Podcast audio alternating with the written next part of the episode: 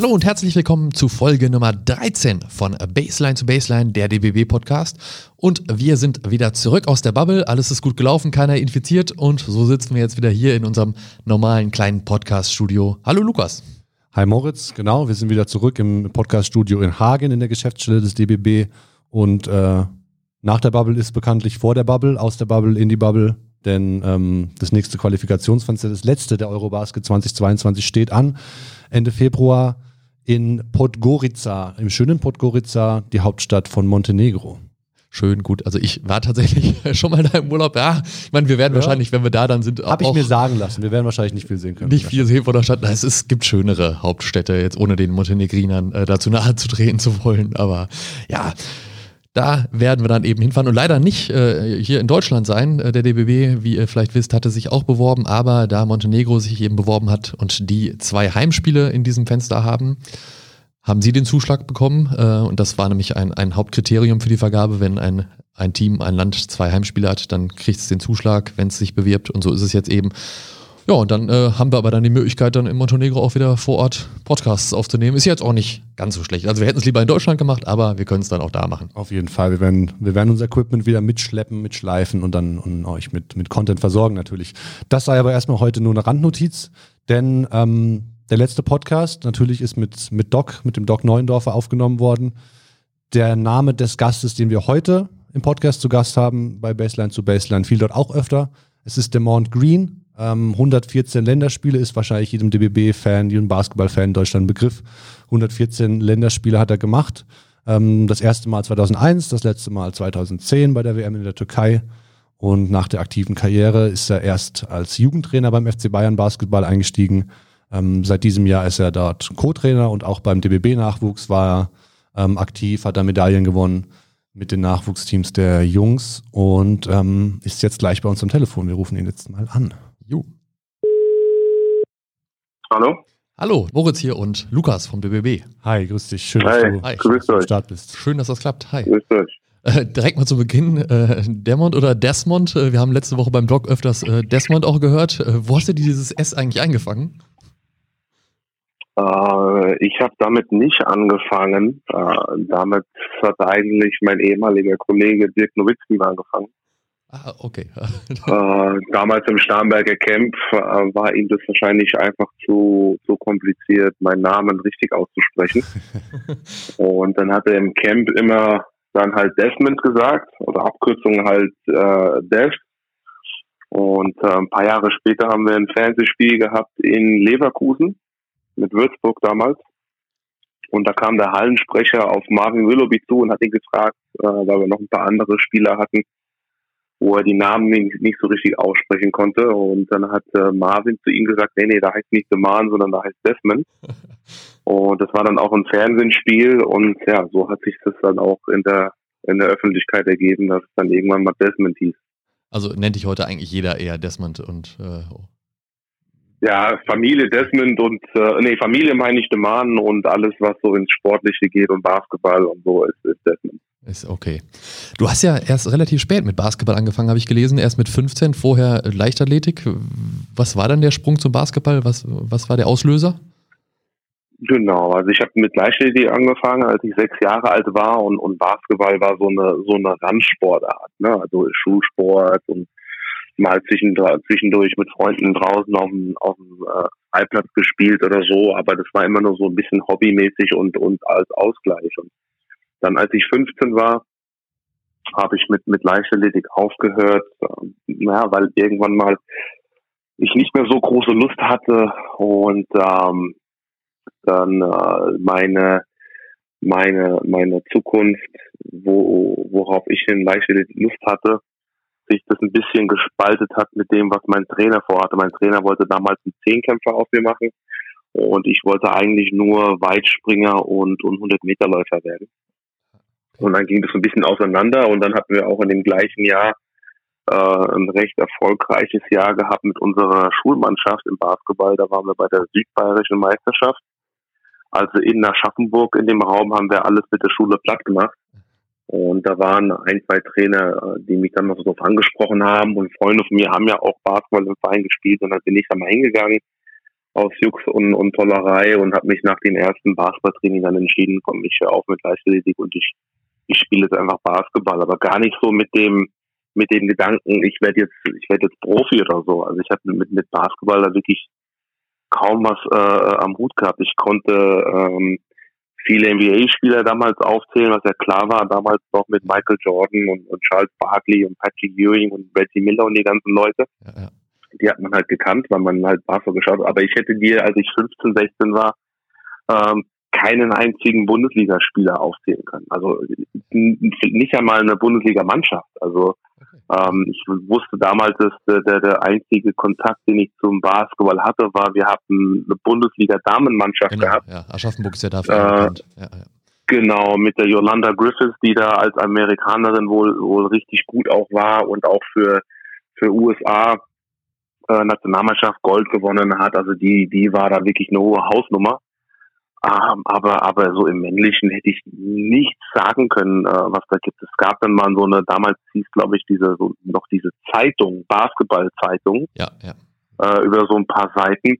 Und da habe ich mal in der Halle eine liegen gesehen, habe mal so durchgeblättert und dann kann ich mich noch an das Bild erinnern. Das war Henning Harnisch mit seinem Stirnband, wo er bei irgendeinem Dunking-Wettbewerb, wie er bei irgendeinem Dunking-Wettbewerb mitgemacht hat. Also das war so das erste Bild, äh, was ich so gesehen habe vom, vom professionellen Basketball. Und dann ging das so ein bisschen los. Dann wusste ich, okay, es gibt Würzburg in der Nähe. Weil als wir dann die Jugendmannschaften gespielt haben, ähm, in der Schaffenburg haben wir halt gegen ähm, viele hessische Mannschaften gespielt, also Frankfurt, Eintracht Frankfurt und Hanau war da damals noch zweite Bundesliga, die waren da glaube ich recht gut und, und die Würzburger und das kam dann alles so, so Stück für Stück. Aber das heißt also, du hattest schon dann in der Schulmannschaft vorher mal den Ball in der Hand, den Basketball. Ich, ich habe den Ball mal in der Hand gehabt, klar, aber ich meine, ähm, unser Lehrer hat uns gerade mal erklärt, okay, keine Schrittfehler und ähm, ich habe ich hab einfach alle überlaufen und, und alle übersprungen sozusagen. Ne? Also äh, frag mich nicht, wie mein Wurf aussah. Ich kann mich noch gar nicht daran erinnern, dass ich in der Schulmannschaft vielleicht überhaupt mal äh, einen Dreier geworfen habe, sondern also ich glaube, ähm, 100 Prozent meiner Punkte kamen alles durch irgendwie Korbleger. Okay. Jetzt haben wir die letzte Folge ja aufgenommen mit jemandem, der dich auch von ganz früh in deiner Basketballkarriere begleitet hat. Ähm, der Doc Neuendorfer, ich glaube, ihr, ihr habt eine, eine, eine, enge Verbindung über die Jahre aufgebaut. Ähm, wann hast du den, den Doc und die anderen Jungs, den, den Dirk, den Marvin und den, und den Robse äh, kennengelernt? Wie, wie hat es angefangen? Okay, äh, Dirk und Robse habe ich ein bisschen eher kennengelernt. Das war, das müsste 1900, ich glaube 97 ungefähr gewesen sein. Äh, dann hat mein Freund mich, ähm, also noch ein bisschen eher, die, die Würzburger zweite Ligamannschaft waren zu einem äh, Testspiel bei uns in, in, in, in Aschaffenburg und haben so ein Vorbereitungsspiel gemacht. Und ähm, da war Robse und, und Dirk waren dann da, Holger Geschwindner und das war so mein erstes Jahr als Jugendspieler, wo ich da in diese Herrenmannschaft mit reinschnuppern konnte bei uns in Aschaffenburg, aber es hat wohl zu der Zeit noch nicht für mich gereicht, bei diesem, bei diesem Testspiel dabei zu sein. Äh, aber ich habe mir das halt dann ähm, angeschaut und habe da das allererste Mal den Dirk vor allem gesehen, weil der fällt ja auf. Der, der Hopse ist ja jetzt so, von dem, was man halt damals gehört hat, ist nicht gleich aufgefallen, aber Dirk groß, blond und äh, dankt und, und wirft jedes Ding da rein. Und ein halbes Jahr später äh, hat mein Freund mich nach Würzburg gefahren, äh, weil wir da so ein Probetraining organisiert haben. Und ähm, der Holger Geschwindner war dann nicht der, der Hauptcoach, sondern das war, ich glaube, Klaus Pernegger damals.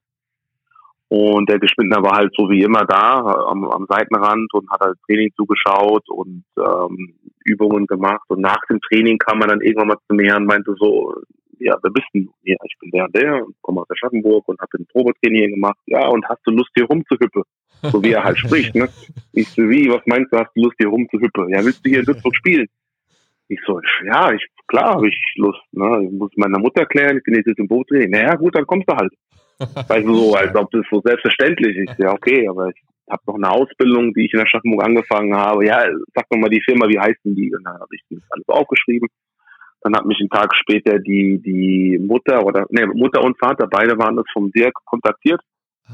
Die haben dann für mich eine Firma gefunden, auch in, in Würzburg, sodass ich meine Ausbildung quasi umändern konnte. Stark. Von, von einer Firma auf die andere. Und so habe ich dann den Dirk äh, ein paar Tage später, also in dem Training ja auch schon kennengelernt, aber ich glaube, das waren dann ein, zwei Wochen später, äh, war ich dann in Würzburg und dann habe ich die Jungs halt da in Würzburg kennengelernt. Und ähm, nach dieser Saison ähm, haben wir dann das erste Mal Starnberger See, Starnberger Camp dann gemacht. Mhm. Äh, sind wir nach Starnberg gefahren und da kam dann der Doc Neundorfer als Doc dazu. Und ähm, da habe ich ihn dann kennengelernt und das war so vom, vom ersten Moment an wie so eine, ja, wie so eine Vaterfigur. Ne? Also war halt Doc und ähm, der halt nicht nur deine WWchen gepflegt hat, ne, sondern mit dem er auch über alles sprechen konnte, sehr offenes äh, Ohr, sehr offenes Herz. Und ähm, ja, also ich, wir haben dann, als immer dieses Sternberger Camp zu Ende war, ich glaube Minimum immer einmal die Woche telefoniert. Das ist es jetzt heute nicht mehr einmal die Woche, jetzt ist es vielleicht einmal in, ja, sagen wir mal zwei, drei Monate. Aber wir haben immer noch nach wie vor sehr, sehr guten Kontakt und er hat mich da so meine ganze Karriere dann äh, in Starnberg begleitet. Äh, Nationalmannschaft war er dann auch und ja, ist auf jeden Fall ein, ein ja, so eine Art, Art Vater, wie geschnitten ja auch. Also beide sind so, sind so Väterfiguren, so mehr oder weniger, ähm, aber auf eine unterschiedliche Art und Weise in, in, in, meiner, in meiner Karriere oder beziehungsweise in meinem Leben. Äh, ganz, obwohl, nee, da gehen wir gleich noch auf das Thema ein, die Frage, die ich jetzt eigentlich gerade habe. Obwohl, eigentlich kann man es auch vorziehen, nein, weil es gerade ist, ich nehme es mal eben schon mit. Äh, der, äh, wenn du jetzt von Vaterfigur sprichst und dann haben wir jetzt gerade diese anderen vier Namen äh, genannt äh, oder diese, dieses Quartett, was es ist, Nowitzki, Green, Garrett, Willoughby. Habt ihr denn untereinander da auch Brüdergefühle eigentlich so? Also ist das dann auch so in der Zeit? Ähm, also Brüder, Brüdergefühle ist, glaube ich, ein bisschen übertrieben. Ähm, also wir haben auf jeden Fall damals eine, eine richtig, richtig enge und gute Verbindung gehabt. Ähm, ich meine, bei mir war es, als ich nach Würzburg gezogen bin, ist er, ist er Dirk zwei Jahre später ähm, dann in die MBA auch gegangen. Also ich habe ihn so, ich sag mal, zwei Jahre wirklich kennenlernen können und dann war unser Kontakt immer so, als wir uns bei der Nationalmannschaft getroffen haben, ja. beziehungsweise auch ähm, zwei, drei Wochen davor, weil wir immer auch die, die Preparation äh, für die Nationalmannschaft immer zusammengestaltet haben mit, mit Holger Schwindner zusammen. Also wir haben, bevor wir zu Naxel gefahren sind, immer so zwei, drei Wochen zusammen trainiert. Also das war dann so unser Kontakt oder beziehungsweise mein Kontakt äh, äh zum, zum Dirk Medini. Also das war so eine Mischung aus ja gute Kumpels und, und Teammates, kann man so sagen. Ähm, mit Marvin ähnlich, äh, weil wir, weil wir, äh, ich glaube, drei Jahre zusammen gespielt haben. Und ähm, dann bin ich ja nach Leverkusen gewechselt und er hat in der gleichen Zeit in Köln gespielt. Also das heißt, wir waren in der gleichen Stadt, weil ich in Köln noch gewohnt habe. Und da waren wir auch, äh, haben uns oft zusammen getroffen, sind zusammen weggegangen, haben was trinken gegangen. Und ähm, mit, mit Robse, glaube ich, habe ich über den längsten Zeitraum, glaube ich, den längsten und engsten Kontakt gehabt. Also ihn würde ich so sogar in diese Kategorie mit einstufen. Das war schon für mich so wie ein älterer Bruder. Ja, der ist, der ist, äh, ich weiß, ich bin 79, er ist glaube ich 76. Na, also er war drei Jahre älter. Also er war für mich so ein, so ein älterer Bruder, weil wir ähm, viel Kontakt hatten äh, über die Zeit, als er auch in Frankfurt gespielt hat, ist er sogar nach Leverkusen gefahren, um zuzuschauen. Ich bin nach Frankfurt gefahren, wenn wir kein Spiel hatten, dann dazu zu, zugeschaut. Und wir haben sehr, sehr guten und engen Kontakt gehabt. Ich habe im Sommer dann auch mal knapp drei Wochen bei ihm gewohnt ähm, auch als wir uns für die Vorbereitung für die, für die Nationalmannschaft, also wir haben da so einen richtig guten engen Kontakt gehabt, oh, was jetzt natürlich jetzt auch nach der Zeit und der jetzt auch auf Hawaii lebt, ähm, jetzt auch die letzten Jahre natürlich weniger geworden ist, aber ähm, die, die Erinnerungen, die bleiben und ähm, wenn wir uns jetzt äh, heute sehen würden, ähm, glaube ich, würden wir uns so gut verstehen, dass man gar nicht das Gefühl hätte, dass man sich jetzt fünf Jahre gar nicht gesehen hat. Erinnerung ist ein gutes Stichwort. Ähm, ich weiß nicht, ob du reingehört hast in, die, in unsere Folge mit dem Doc letzte Woche. Ähm, da hat auf jeden Fall ein paar Geschichten erzählt, bisschen, bisschen äh, in, aus dem Nähkästchen geplaudert. Ähm, hast du eine Geschichte zum Doc, die du uns erzählen darfst, die du preisgeben darfst? Eine, vielleicht eine typische Doc-Geschichte? Eine typische Doc-Geschichte, die mir nicht direkt einfällt, da tut mir auch mein Fuß gleich weh. Oh nein, sorry. Ähm, das ist ich habe mich im, in, im Starnberg, habe ich mich mal, bin ich umgeknickt und ähm, dann hat er mich bandagiert und hat ein Tape-Verband und aber es war zum Glück jetzt nicht so schlimm. Ich konnte da weiter trainieren. Auf jeden Fall hatten wir damals nicht so diesen klassischen Tape-Cutter, den es heute natürlich Mhm. gibt. Vielleicht gab es es damals auch schon, aber der Doc hatte das zumindest nicht in seinem Koffer gehabt, sondern er hatte so eine ganz normale Schere gehabt. Und da bin ich jetzt zu ihm hin, ich so, kannst du das bitte abschneiden, wir wollen irgendwie neun machen. Und dann geht er halt mit der Schere so rein in, in den Tape und will den halt so Stück für Stück halt aufschneiden. Und dann sage ich so zu ihm, ey Doc, ich, ich glaube, du bist mit der Schere in meiner Haut drin. Und dann er so, ach Quatsch, weißt du, und geht halt noch weiter rein. Ich sage, Doc, ohne Mist, das fühlt sich, das fühlt sich komisch an. Ich glaube, du schneidest mir ins Fleisch. Er so, Desmond, ich bin, wer ist denn hier der Doc? Du oder ich? ich ja, du bist der Doc, aber mir tut's weh. Und er geht halt weiter. Und dann wurde ich irgendwann, ich hab dann irgendwann mal so geschrien. Ich so, Doc, du bist drin. Dann zieht er die Schere so raus. Und dann haben wir den Verband aufgeschnitten und dann hat man halt gesehen, dass er dann mit der Schere dann doch schon äh, nicht das Tape aufgeschnitten hat, sondern Tape Ah. mit Haut weggeschnitten hat. Ja, das ist so eine Geschichte, die, die mir jetzt so auf die Schnelle so einfällt, wo, wo die geholfen hat, dass unsere Connection da wirklich richtig gut geworden ist. Jetzt hast, du- jetzt hast du trotz dieser äh, wahnsinnigen Behandlung des Docs äh, trotzdem ein paar Länderspiele absolvieren können. Kannst du dich noch an dein erstes erinnern? An dein erstes Länderspiel? Wahrscheinlich schon, ne? Das- Wow. Erstes Länderspiel. 2001 war es, haben wir recherchiert. Okay, aber das ist ähm, 2001. Ja, es muss irgendwie, also laut Liste, äh, drei Punkte in Helsinki, es muss, also vor dieser äh, EM, wir haben es jetzt nur in der Statistik nachgeschaut, vor dieser EM in der Türkei gewesen sein, aber tatsächlich eben nur drei Vorbereitungsspiele oder vier und dann, äh, ja, war eine längere Pause, aber 2001 gab's gab's drei Punkte von dir wohl bei einem Spiel in Helsinki, ja.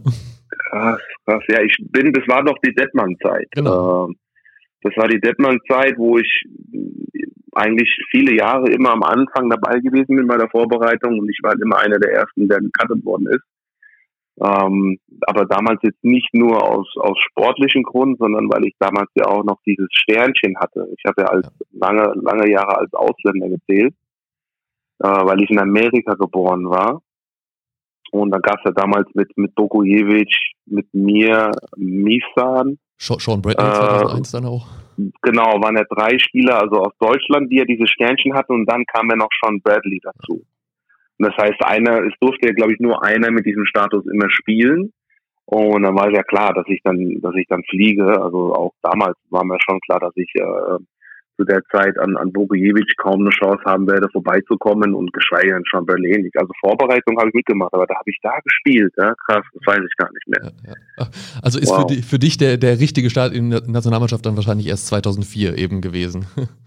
Genau, das war dann die, die, der richtige Start war die Qualifikation dann 2004 für, die- für die EM. Also ich weiß auch, damals hat der Geschwind nämlich irgendwann mal angerufen und ihm ging das halt auch tierisch auf die Nerven, was dieses Sternchen da. Dann hat er mich angerufen, ich das mit, jetzt erzähl mir nochmal so, was ist denn das? Ich, sag, ich bin in Amerika geboren, kam nach einigen Jahren nach Deutschland, äh, bin in Deutschland aufgewachsen, äh, deutsche Schule, Bundeswehr, also das ganze Programm durchgemacht. Also ja, schick mir mal all die Unterlagen, die du hast. Habe ich eine Geburtsurkunde geschickt und das geschickt. Also habe ihn da echt äh, und dann hat er sich ins Auto gesetzt und damals war irgendwie diese Fieber, äh, was auch immer, Zentrale in Litauen und was auch immer, wo er hingefahren ist, mit den ganzen Unterlagen ist er hingefahren, hat die Unterlagen den auf den Tisch gelegt und gemeint, also es gibt ja keinen, der noch Deutscher ist als, als der Kollege jetzt hier.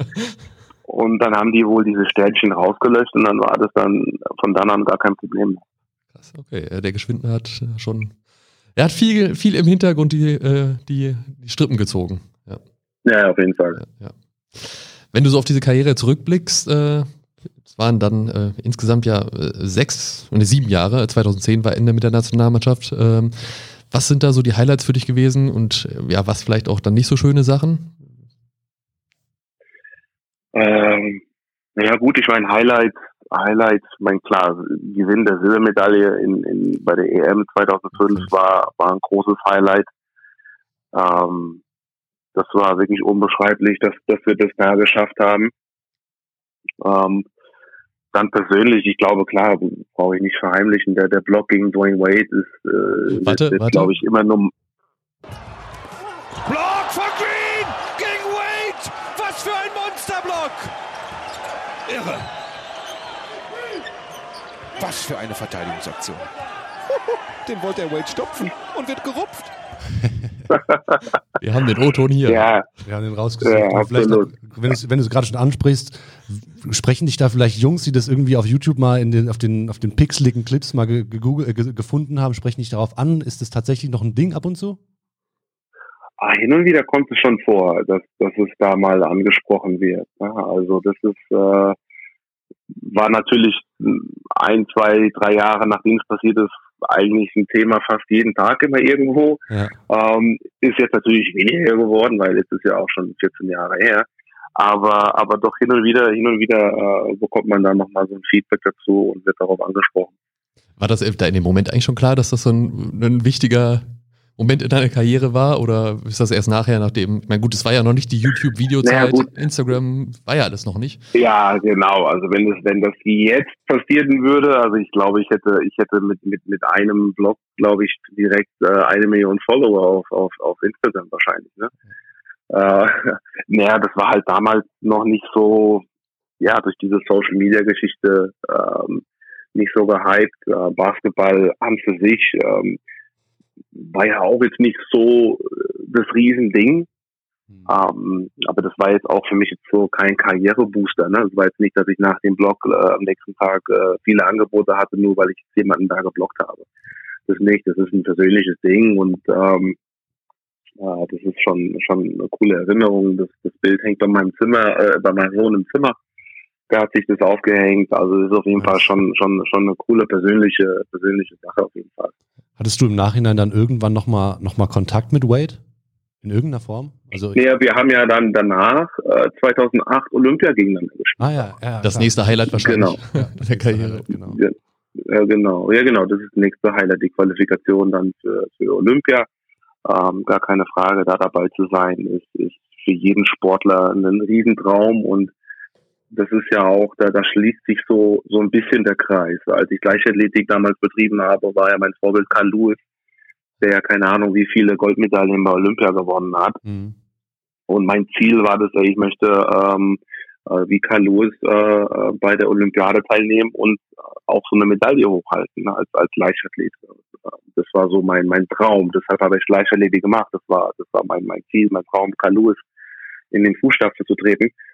Ähm, aber habe es halt, halt nicht als Leichtathlet geschafft, aber dann als Basketballspieler. Aber habe halt leider keine Medaille hochgehalten, aber zumindest war ich bei der Olympiade, bei, bei Olympia dabei und konnte so einen Traum, den ich als Kind hatte, wirklich verwirklichen. Und vor Ort habt ihr, wie UC Doc auch noch in anderen Gesprächen erzählt hat, das muss, ist jetzt nicht alles für die Öffentlichkeit bestimmt, aber auch viel Spaß gehabt in, in Peking und auch Dirk. Äh, haben man so einiges noch gehört. Klar, so kann man das stehen lassen. Ne? Also wir hatten auf jeden Fall, wir hatten auf jeden Fall viel Spaß gehabt und äh, ich wäre auch, ich sag mal, gerne länger geblieben, weil es ist auch eine lange Geschichte gewesen äh, bei Olympia. Aber ich bin dann, als wir, als wir mit den Wettbewerben vorbei waren, also äh, ausgeschieden sind, bin ich dann, glaube ich, einen Tag später zurückgeflogen, weil meine Frau auch äh, schwanger war äh, mit mit unserer Tochter und da wollte ich dann auch äh, jeden Moment da sein, weil ähm, das auch von der von der Geburt her jederzeit hätte sein können. Dann bin ich dann auch relativ schnell nach Hause geflogen. Ansonsten glaube ich sind die meisten noch eine Woche so nach mir, glaube ich, da da geblieben. Jetzt springen wir einige Jahre nach vorne, nämlich nach heute. Heute bist du Coach, bist Trainer. Ähm, war das für dich schon so ein bisschen klar während deiner Karriere oder gegen Ende deiner Karriere aktiven als Spieler, dass du mal an der Seitenlinie stehen wirst? Und, und wie war das für dich, die Perspektive zu wechseln? Ja, äh, Dinge ändern sich manchmal oder Dinge, Dinge ändern sich oft von dem, was man vorhat. Also mein Ziel war das, ähm, ich wollte nach meiner Karriere so eine so eine Mischung machen aus Athletiktrainer, äh, weil natürlich durch viel Leichtathletik und ähm, die Athletik im Basketball hat mich ja, glaube ich, auch geprägt, war einer meiner Stärken. Und äh, ich wollte so eine Mischung machen aus Athletiktrainer und ich sag mal so, für, für die, die sich beim DBB auskennen und so mit Geschwindner, so eine Mischung aus Athletiktrainer und Holger Geschwindner sein. Also so diese so, äh, Individualtrainer. Äh, so dass ich, so dass ich im Endeffekt zwei Bereiche abdecken kann. Ähm, Und das wollte ich nach meiner Karriere eigentlich, eigentlich machen, diesen Weg gehen. Sei es jetzt äh, wirklich ähm, individuell, dass ich so mein eigenes Ding aufbaue und mich dann Spieler äh, buchen oder Teams buchen oder, oder so weiter oder ich dann für, für gewisse Spieler, die mich dann im Sommer drei, vier Wochen buchen, um sich für Nationalmannschaft fit zu machen oder für sich für die Vorbereitung fit zu machen oder egal wie. Oder, oder auch in einem Team das zu machen. Also das, in diese Richtung wollte ich so ein bisschen gehen.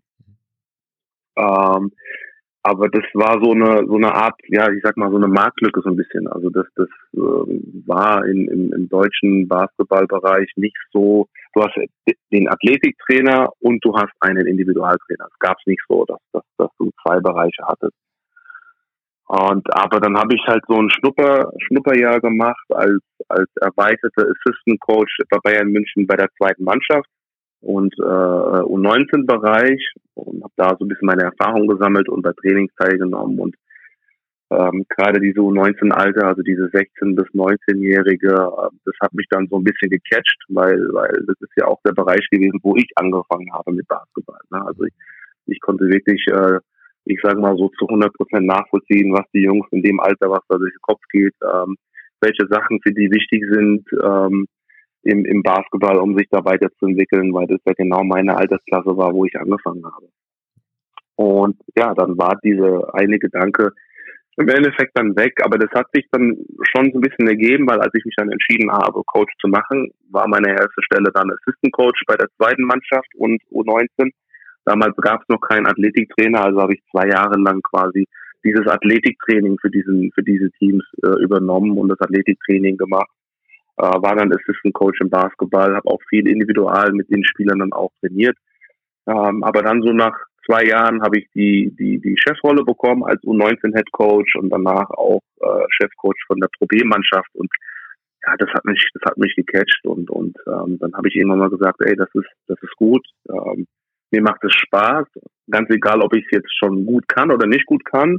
Ähm, die Connection ist da, man hat diese Motivation und es ist schon ein Job, der, der viel Zeit in Anspruch nimmt und ähm, nicht wirklich einfach ist, aber, aber ähm, mich hat diese Motivation erwischt, ähm, das Ziel zu haben, ein, ein ähnlich erfolgreicher oder vielleicht sogar ein erfolgreicher Trainer, ein, wie sagt man, ein erfolgreicherer Trainer ja, ja.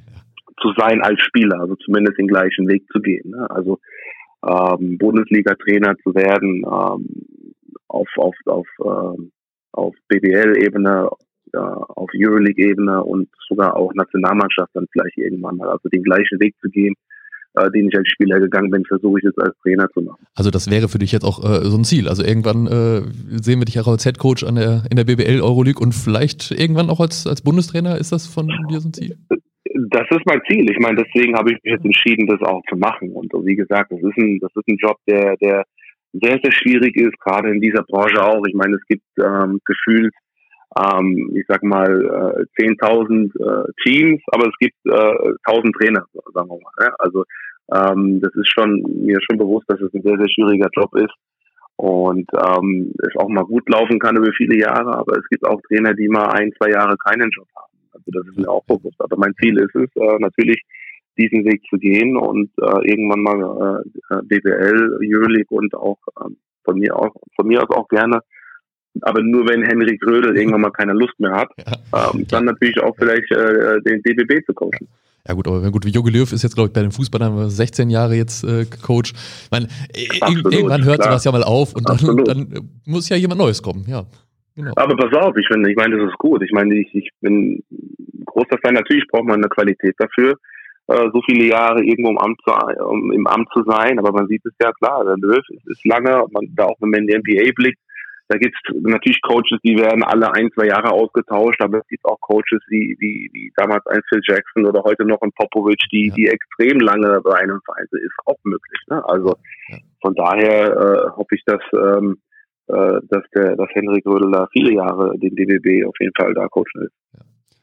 Das ist vielleicht ein gut, ganz gutes Stichwort. Äh, DBB, viele Jahre. Du hast äh, mit dem Nachwuchs in Deutschland ähm, in Bayern viel gearbeitet. Es gibt natürlich in ganz Deutschland, aber auch speziell beim FC Bayern viele ähm, gute Talente in den jüngeren Altersgruppen. Ähm, wegen Covid und wegen der Pandemie sind jetzt solche Spieler gerade, also war irgendwie für diese Spieler viel auf Eis gelegt, was im Sommer eigentlich äh, Competition bedeutet.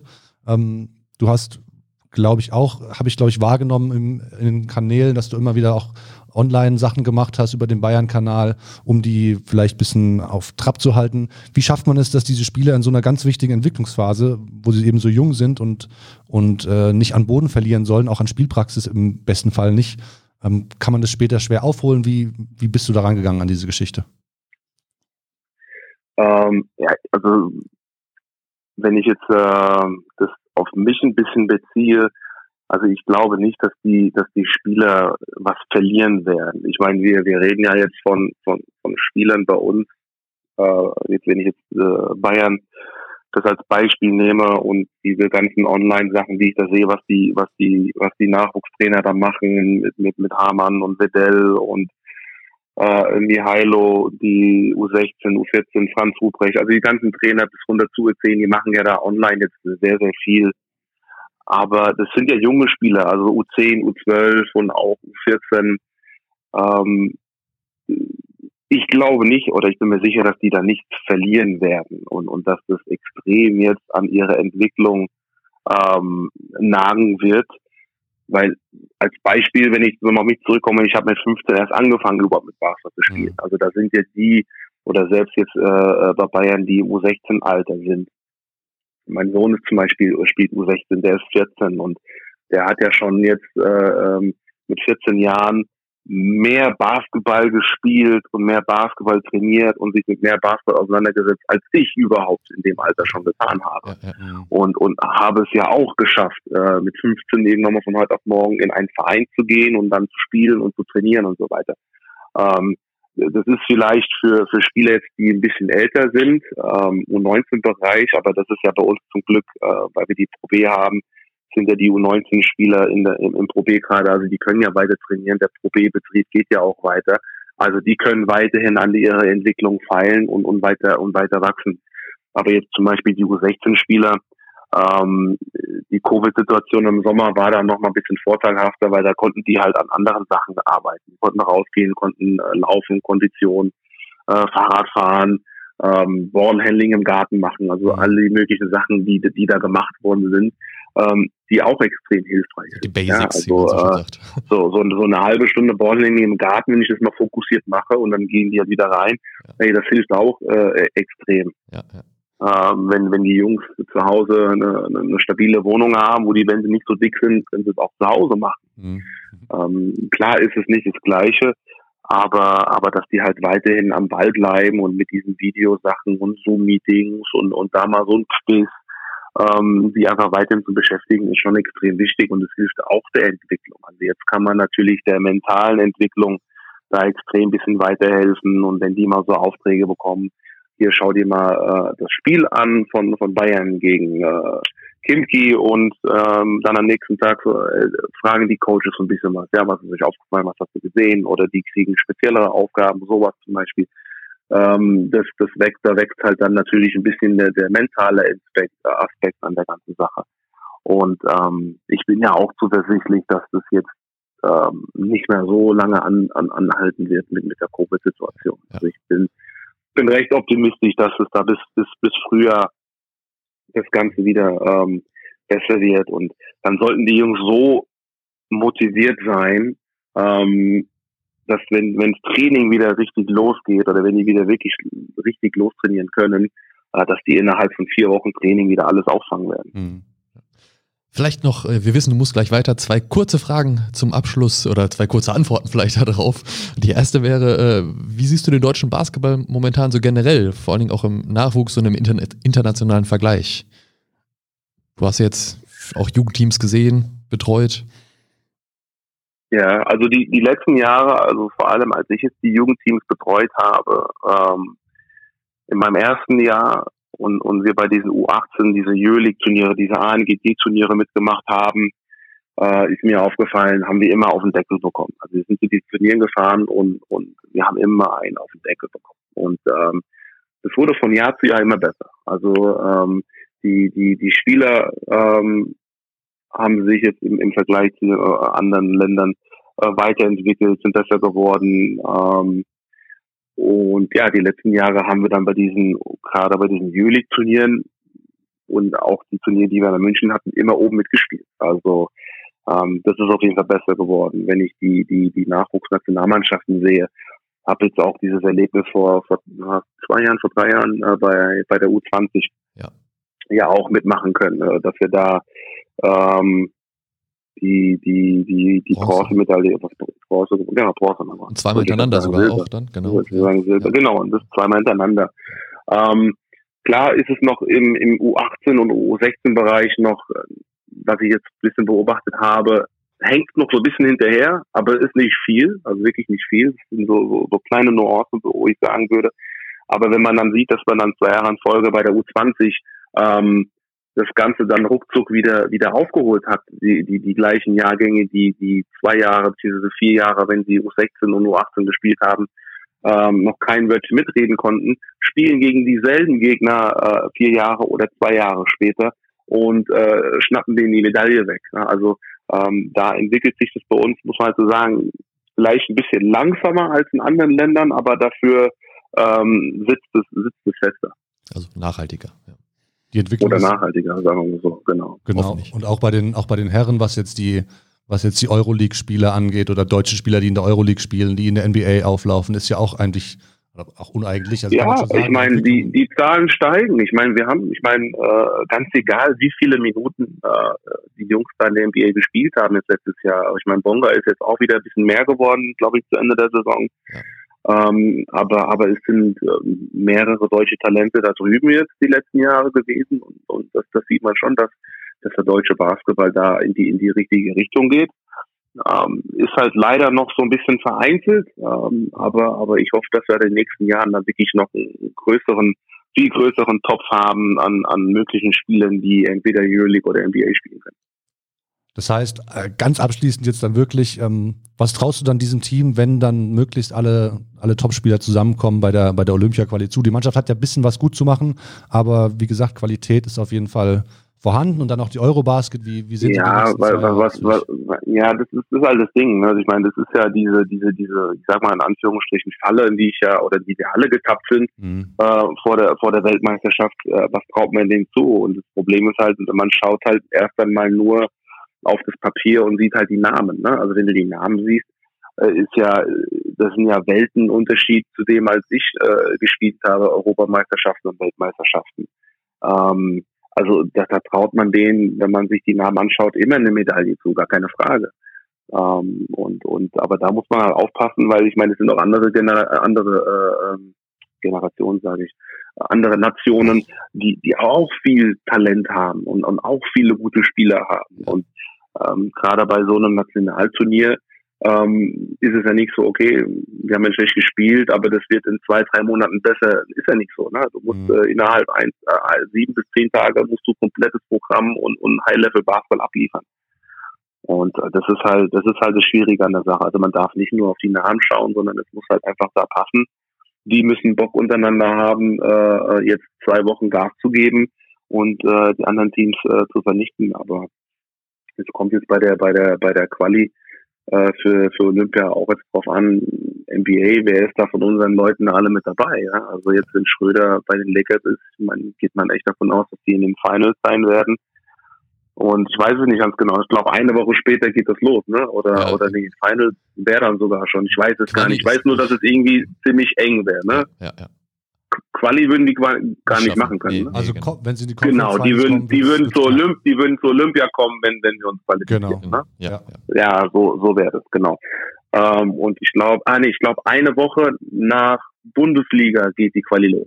ja, da ist eine kurze Pause. Das ist quasi so, Äh, alles was, alles, was über die zweite Runde in den NBA Playoffs reingeht, ähm, wird schwierig für dieses Qualiturnier. Ja, genau, aber auch jetzt auch äh, jetzt was was was die Bundesliga angeht. Ne? Also wenn jetzt mal alles gut läuft und sagen wir mal, wir kommen ins Finale, ähm, vielleicht ist halt ein Paul Zipser dabei, lass Alba ins Finale kommen, dann ist so ein äh, Giffey mit dabei. Ähm, du hast dann noch die anderen Wettbewerbe mit Bartel, äh, wo Fenerbahce wahrscheinlich auch weit kommen wird. Ähm, also ja, es ist natürlich muss man, muss man, also kann ich jetzt null dazu sagen, weil ich nicht weiß, wie würde Ja, der klar, Kader aussehen natürlich. von, von DWB und wie würde auch der Kader von anderen Teams Genau, aussehen. das ist ja dasselbe. Die anderen haben ja im Zweifel auch die Probleme dann. Ne? Also das ist ja, Genau, richtig, ja. richtig. Ja. Aber ich meine, okay, ähm, um um es jetzt mal äh, auf den Punkt zu bringen. Jetzt, jetzt die, letzte, die letzten Fieberspiele gegen, gegen Frankreich und gegen, ähm, ich nicht so, der erste Gegner Montenegro. war Montenegro, Montenegro, genau. Ähm, ja, hat man, hat man verloren. Ich meine, ich weiß jetzt nicht, wie, wie, wie man diese Spiele angegangen ist. Aber das wäre schon mal so ein, ja, so ein, so ein, so eine, so eine Messung halt, ne? Vielleicht hat man ja so ein ähnliches Team äh, zur, zur Quali. Ähm, und andere Teams, andere Teams ähm, würden dann genauso aussehen. Gut, mal ein bisschen gehört dazu, dass sie sich noch einspielen. Es waren ja jetzt viele neue, neue Spieler, viel, viel neu ins Team integriert. Da hoffen wir, dass die Zeit da Ja, aber, ja, ja, aber das machen, sind ja bei anderen, bei anderen Generationen ja, auch. Ja. Ne? Also ich weiß jetzt, ich habe jetzt Frankreich mir angeschaut. Der einzige, den ich kannte noch vom, vom Sommer auch her, war der, war der Lesor. Ja. Ähm, ich weiß nicht, wie viele andere da noch fest in dem Frankreich-Kader waren äh, bei der Weltmeisterschaft. Also ich Der kann mich an keinen anderen Namen mehr erinnern. Albi- Ah, der, der Al- Albisi, Albisi, Genau. ja genau, Albisi.